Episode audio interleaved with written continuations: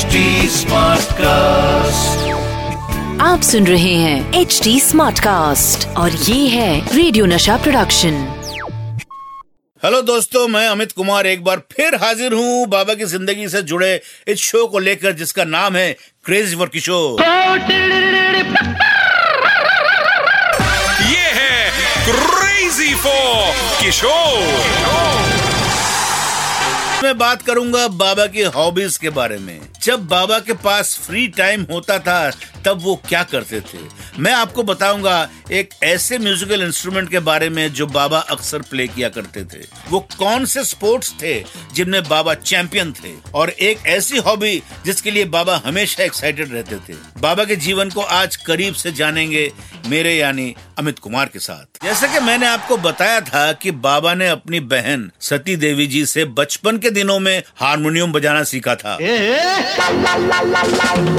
बाबा के हारमोनियम के अलावा किसी और म्यूजिकल इंस्ट्रूमेंट में कभी ट्रेनिंग नहीं हुई। हारमोनियम के अलावा बाबा use to play the piano very well और जब भी बजाते थे सब हैरान हो जाते थे। बजाते बजाते इन्वर्शन भी करते थे कॉर्ड्स भी बजा लेते थे। लेकिन हैरान की बात यह है उन्होंने पियानो कभी भी प्रोफेशनली नहीं सीखा। इसके अलावा भी कितने अच्छे बजाते थे। इनफैक्ट कई बार तो लोग बाबा से पूछते थे कि वो पियानो पर कौन सा कॉर्ड्स किस स्केल पर प्ले कर रहे हैं। और बाबा उनसे कहते थे ये तो सिर्फ़ मेरी हॉबी है। मेरे तो जब भी मन में आता है मैं पियानो बजाता हूँ कंपोज करता हूँ। बाबा को स्पोर्ट्स में टेबल टेनिस और साइकिलिंग बहुत पसंद थी।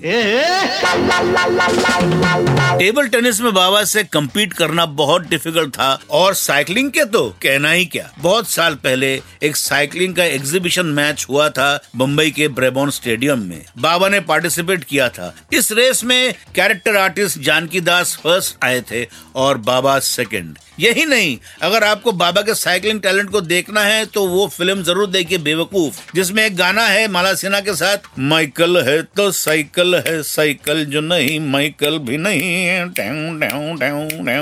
अ सॉन्ग बाबा के हॉबीज की बात चल रही हो और फोटोग्राफी का ज़िक्र ना हो, ये तो हो ही नहीं सकता।